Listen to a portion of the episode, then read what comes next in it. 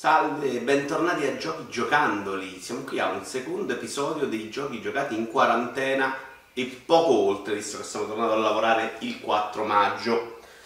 Partiamo con due cosette VR. Prima Paper Beast, questo giochino dall'autore di Another Code, eh, che mi ha sorpreso veramente tanto. Mi sono fatto prestare il PlayStation VR da seller proprio per provarlo, quindi onestamente qualche aspettativa ce l'avevo è un giochino che dura un paio d'ore, forse tre, e che inizialmente è veramente una sorta di documentario di National Geographic, questi animali di carta e sono veramente eccezionali da vedere, secondo me sono bellissimi, sono animati in modo perfetto e c'è questa atmosfera incredibile in questo mondo cui probabilmente sembra mancare l'acqua, c'è sicuramente qualcosa che non va.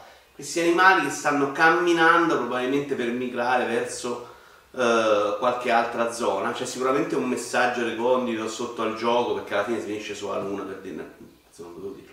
Vabbè, alla fine si finisce un'altra parte, c'è una lunga traversata, uh, ma in questo caso è importante il viaggio e non il finale.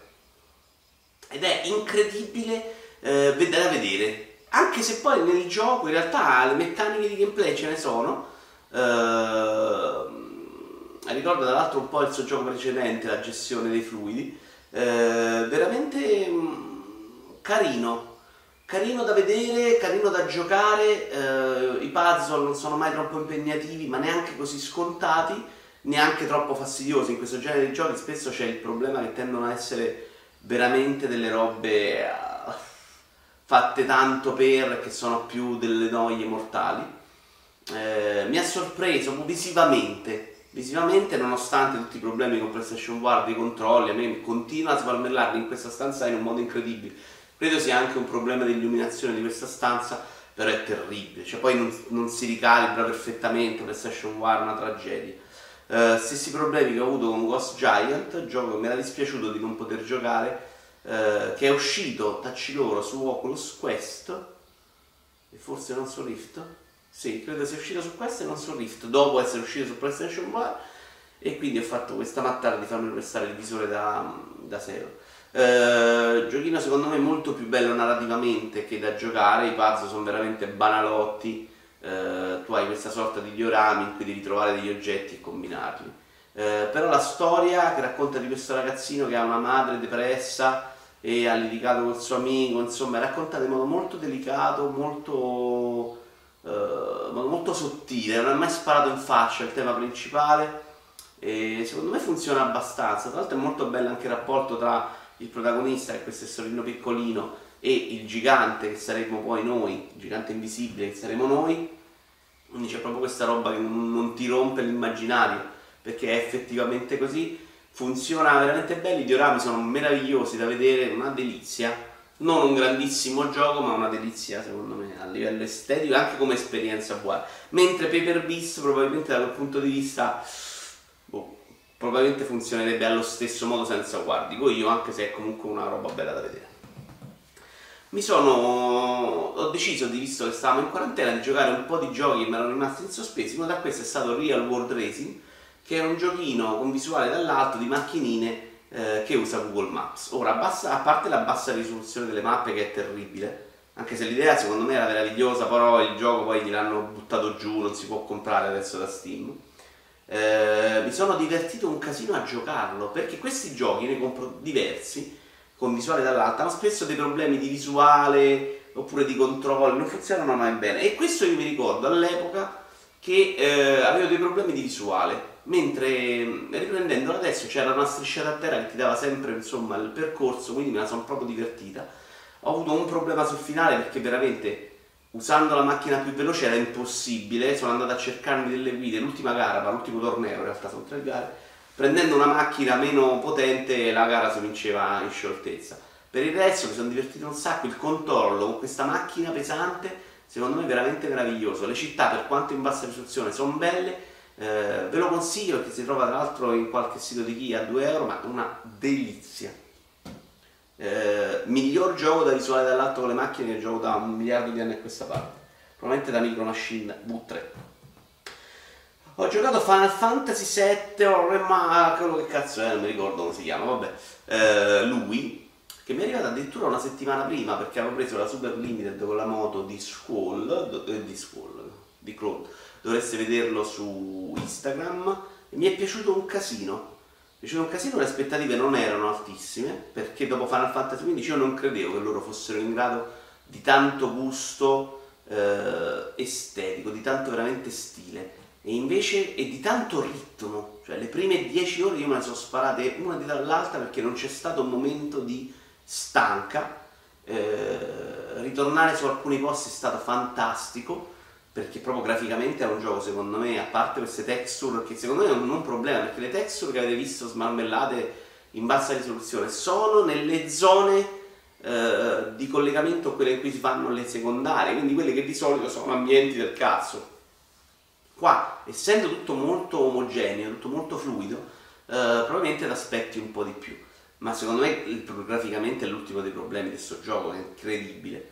Ehm, posso capire chi, a chi che possa non piacere, agli amanti dei giochi di ruolo, perché veramente a livello di Subquest l'ha imposta in un modo che probabilmente può infastidire. Ci sono un tot numero di Subquest ogni tanto, numerate, quindi tu sai che devi farne 6, te le fai, eh, e sono veramente vai lì e combatti col tizio. Devo dire che a me sono piaciute più del solito perché quando vai a combattere lì non è mai un combattimento scemo, ma è un combattimento interessante che ti dà anche un relativo premio. Uh, e questo per il 90% di queste subquest che sono tipo una trentina, forse qualcosa in meno.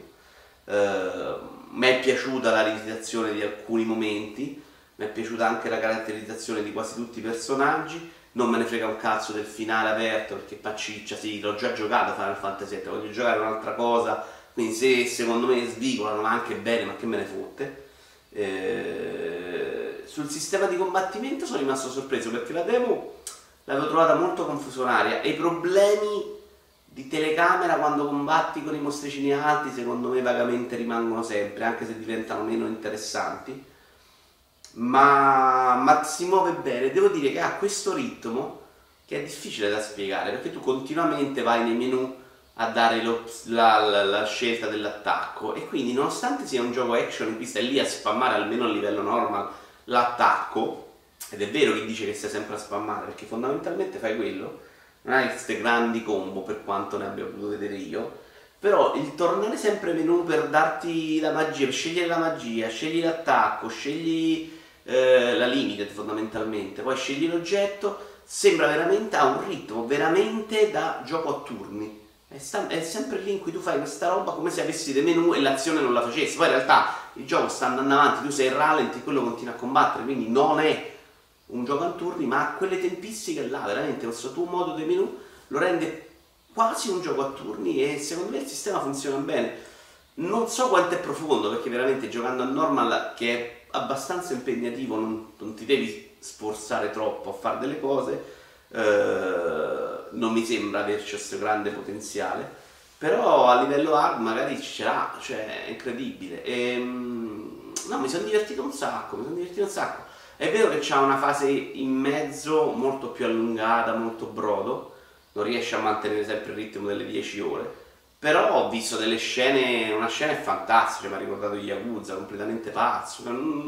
Tante scelte, tante piccole cose che secondo me me l'hanno fatto trovare delizioso. L'ho adorato. Eh, non vi, qui non ho rimesso Outrun 2006 che ho giocato per la centesima volta, che per la prima volta nella mia vita ho finito, vabbè, gioco perfetto, è il mio gioco tutto giusto. Eh, non lo finivo perché onestamente non sceglievo un'altra auto, non avevo capito che con, c'era un'altra schermata di auto.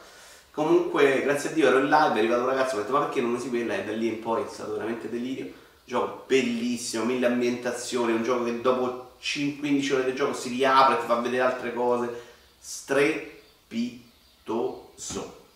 Molto carino anche Ridge Racer 7, che ho potuto giocare in emulazione su PlayStation 3 eh, è divertente, mi sono divertito, comunque funziona. Tra l'altro ho fatto solo la campagna principale, ma ci sono altre mille gare da fare. Però è un gioco che, che non ce la faceva già, cioè non ce la faceva proprio a livello di impegno, a livello di scenari, eh, tutto molto buio, tutto molto poco ispirato. Uh, a livello anche di progressione in questo caso Racer 6 me lo ricordo funzionava molto meglio perché c'erano poi delle auto demoniache insomma dovevi impegnarti di più, questo è un gioco in cui hai tot tornei, ti fai lo stesso tipo di gara dall'inizio alla fine e te lo porti a chiudere. È bello derapare, funziona molto bene ancora il sistema di controllo, prima che passassero a quella roba in vereconda che fecero dopo, però è un gioco già che prova a fare un'altra cosa e non gli riesce. Peccato perché secondo me lo fai uscire oggi, un gioco di quello, con le spiagge, mettendo gli avversari un attimino più a modino, è un gioco che puoi vendere benissimo anche oggi. Provata in quarantena la beta di West of Dead, che è questo giochino eh, con visuale dal lato un po' twist shooter, se non ricordo male, lo ricordo veramente poco, ambientato nel Far West, con veramente delle cose copiate da Dead Cells in modo imbarazzante, cioè tutta la struttura di gioco, le stanze dopo dove vai a ricaricarti, insomma questa roba è completamente Dead Cells, però non mi ha detto veramente niente, cioè è un gioco che funziona se ti metti a pushare i nemici, quindi ha un, tutto un sistema di coperture che non paga, perché se ti metti dietro le coperture prendi molto più danno, ti metti a pusharlo, non è brutto, funzionicchia, però onestamente non mi ha detto niente e comincio ad avere un po' le palle piene del, um, di questa struttura roguelike in cui devi morire per forza, poi ti upgrade, ricominci da capo, della struttura Dead Cells, insomma. Eh, c'è Dead Cells, insomma, smentassero anche un po' qualcosa. Giocato Resident Evil 3 perché Teocrazia ne aveva parlato benissimo e quindi ho detto vabbè ma che me ne frega della critica mondiale se Teocrazia ne parla bene magari è un bel gioco. Mi sono ammorbato le palle dall'inizio alla fine perché dopo che Resident Evil 2 mi era invece piaciuto perché è, è decisamente meno ispirato eh, proprio a livello di ambientazione e questo potrebbe essere un problema non di questo remake ma del gioco originale. Ma infatti Resident Evil originale se hai giocato nessuno un motivo ci sarà all'epoca. Io, cioè chiun, chiunque parlo si è giocato 700 Resident Evil non si è mai giocato il 3 eh, giochino proprio e poi c'è questa roba del, um, del Nemesis che compare veramente in continuazione durante il gioco e secondo me non funziona bene. Non mi era piaciuto neanche il bossone che ti inseguiva qualche volta Resident Evil 2 eh, mentre qua questo c'è in continuazione. Eh, hanno tolto gli enigmi, hanno tolto qualsiasi cosa di, di, di, andarti a ricercare un po' di cervello, fai veramente un viaggio diretto dall'inizio alla fine. Eh, in dei scenari sono belli da vedere, però tutto il complesso è veramente poco poco poco interessante.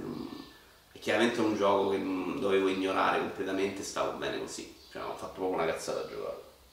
Eh, a livello norma sei tra l'altro completamente ricoperto di munizioni eh, e non mi è piaciuto un boss, per esempio un gioco con le sue regole, c'è il boss tu, che ti corre intorno, tu gli spari, non va bene perché devi aspettare che capita in un punto, lo si ribalta, lo metti a quattro zampe, cioè no, proprio secondo me è un no da tutti i fronti. Gioco fantastico invece Dirt Rally 2, ma non la campagna principale, mi sono comprato il DLC e il DLC secondo me risolve tutti i problemi che avevo io con Dirt Rally 2, cioè il fatto che fosse veramente intransigente. Perché? Perché il DLC di McRee, McRaw, McRaw, come cazzo si chiama, eh, è fatto a scenari. Tu hai 40 scenari, all'interno c'hai varie tappe, a volte anche solo una, e devi ottenere un obiettivo. Quindi tu fai la gara, se sbagli riavvii in continuazione, mentre nel gioco originale tu avevi un numero di riavvio per campionato, cioè per rally limitato, Qui puoi farlo quante cazzo di volte pare e te ne nervosisci meno, perché rimane un gioco. Io ho anche abbassato la difficoltà dei tempi, insomma. Aiuti attivati, ma era comunque terribile.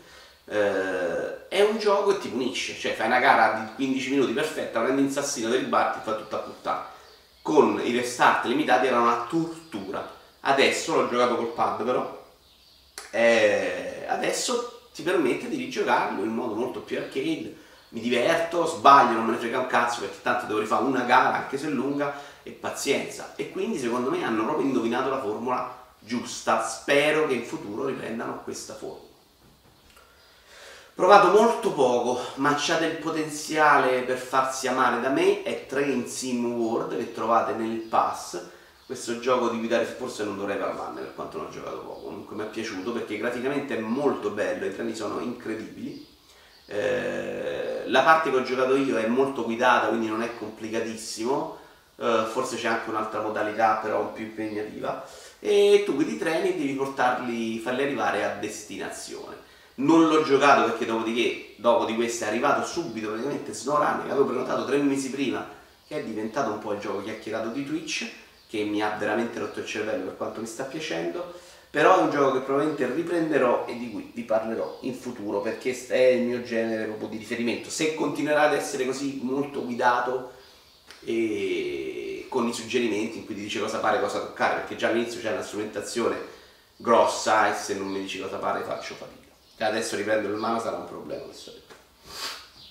Ho giocato abbastanza la beta di Valorant eh, per un po', poi l'ho disinstallato ed è un gioco in cui si spara veramente da Dio perché l'hitboxing è perfetto, si spara veramente bene. È vero che ci sono delle armi che vanno un attimo sistemate su tutto il pompa perché ti prende da mille metri. Eh, ed è Counter Strike con, con, i poteri, ma è Counter Strike a volte in modo imbarazzante. Poi probabilmente quando aggiungeranno personaggi, i poteri cambieranno anche un po' le meccaniche di gioco. Ma secondo me qui ancora la gente non era praticissima e quindi il gioco era, tendeva ad essere molto un gioco di sparare. Mi è piaciuto, si ruotava su, sempre su tre mappe, non ho capito perché fare queste partite lunghissime, che secondo me non aveva senso. Potevano fare una modalità in cui le partite le facevi più brevi e poi cambiavi avversari. Eh, è un gioco che però mi lascia preoccupato dal punto di vista proprio dei poteri, perché secondo me una volta che la gente ha capito quali sono i personaggi più utili, ho paura che tenda a essere un prodotto in cui le partite vanno a finire sempre allo stesso modo, perché i poteri limitano molto le possibilità d'azione della squadra avversaria, ci sono proprio dei muri che ti bloccano, ci sono delle cose che ti impediscono di andare avanti. E quindi mentre Counter Strike ti lascia sempre una certa libertà, quello tende a, bloccarti, cioè se si capisce che un punto è difendibile meglio, la gente si mette là, usa il muro dove blocca completamente un lato e si giocherà sempre sull'altro, capite? Questa roba secondo me è una roba che potrebbe sul lungo periodo essere pesante per, per questo gioco. Uh, l'aspetto estetico onestamente non lo trovo bello, ma non mi, neanche lo trovo orribile come Fortnite, stiamo da quelle parti come, come genere, è la grafica Fortnite però il potenziale ce l'ha, spara veramente bene, è un bel gioco. Arriviamo a SnowRunner, che è il gioco di questo momento per me, a parte che ho scoperto House Flipper come DLC, ma non vi ammoverò di nuovo parlandone. SnowRunner è questo gioco di camion in cui devi andare da A a B, nel fango, sfrontando problemi, scegliendo il camion giusto e muovendo il vericello. Ora, la parte di gioco a me è piaciuta dall'inizio perché è una roba bella in cui vai piano nel fango, se ti incarti il verricello e cerchi di uscirne fuori, eh, scegliendo il percorso meno fastidioso. Il problema è che all'inizio sei completamente abbandonato a te stesso, a livello di interfaccia, di spiegazione di missioni è una roba veramente da prenderli a badilate sui denti, di gente che non è pratica a fare giochi, si vede. Però piano piano questa cosa la superi, soprattutto con qualche consiglio e un camion migliore di quello che avevo all'inizio che ho trovato nel garage che non sapevo come prendere perché nessuno ti dice come prendere un camion. Sono riuscito ad uscire piano piano a cominciare a fare le prime missioni le prime missioni danno un po' di soldi in cui cominci a migliorare un po' il camion e a non rimanere impantanato ogni tre secondi.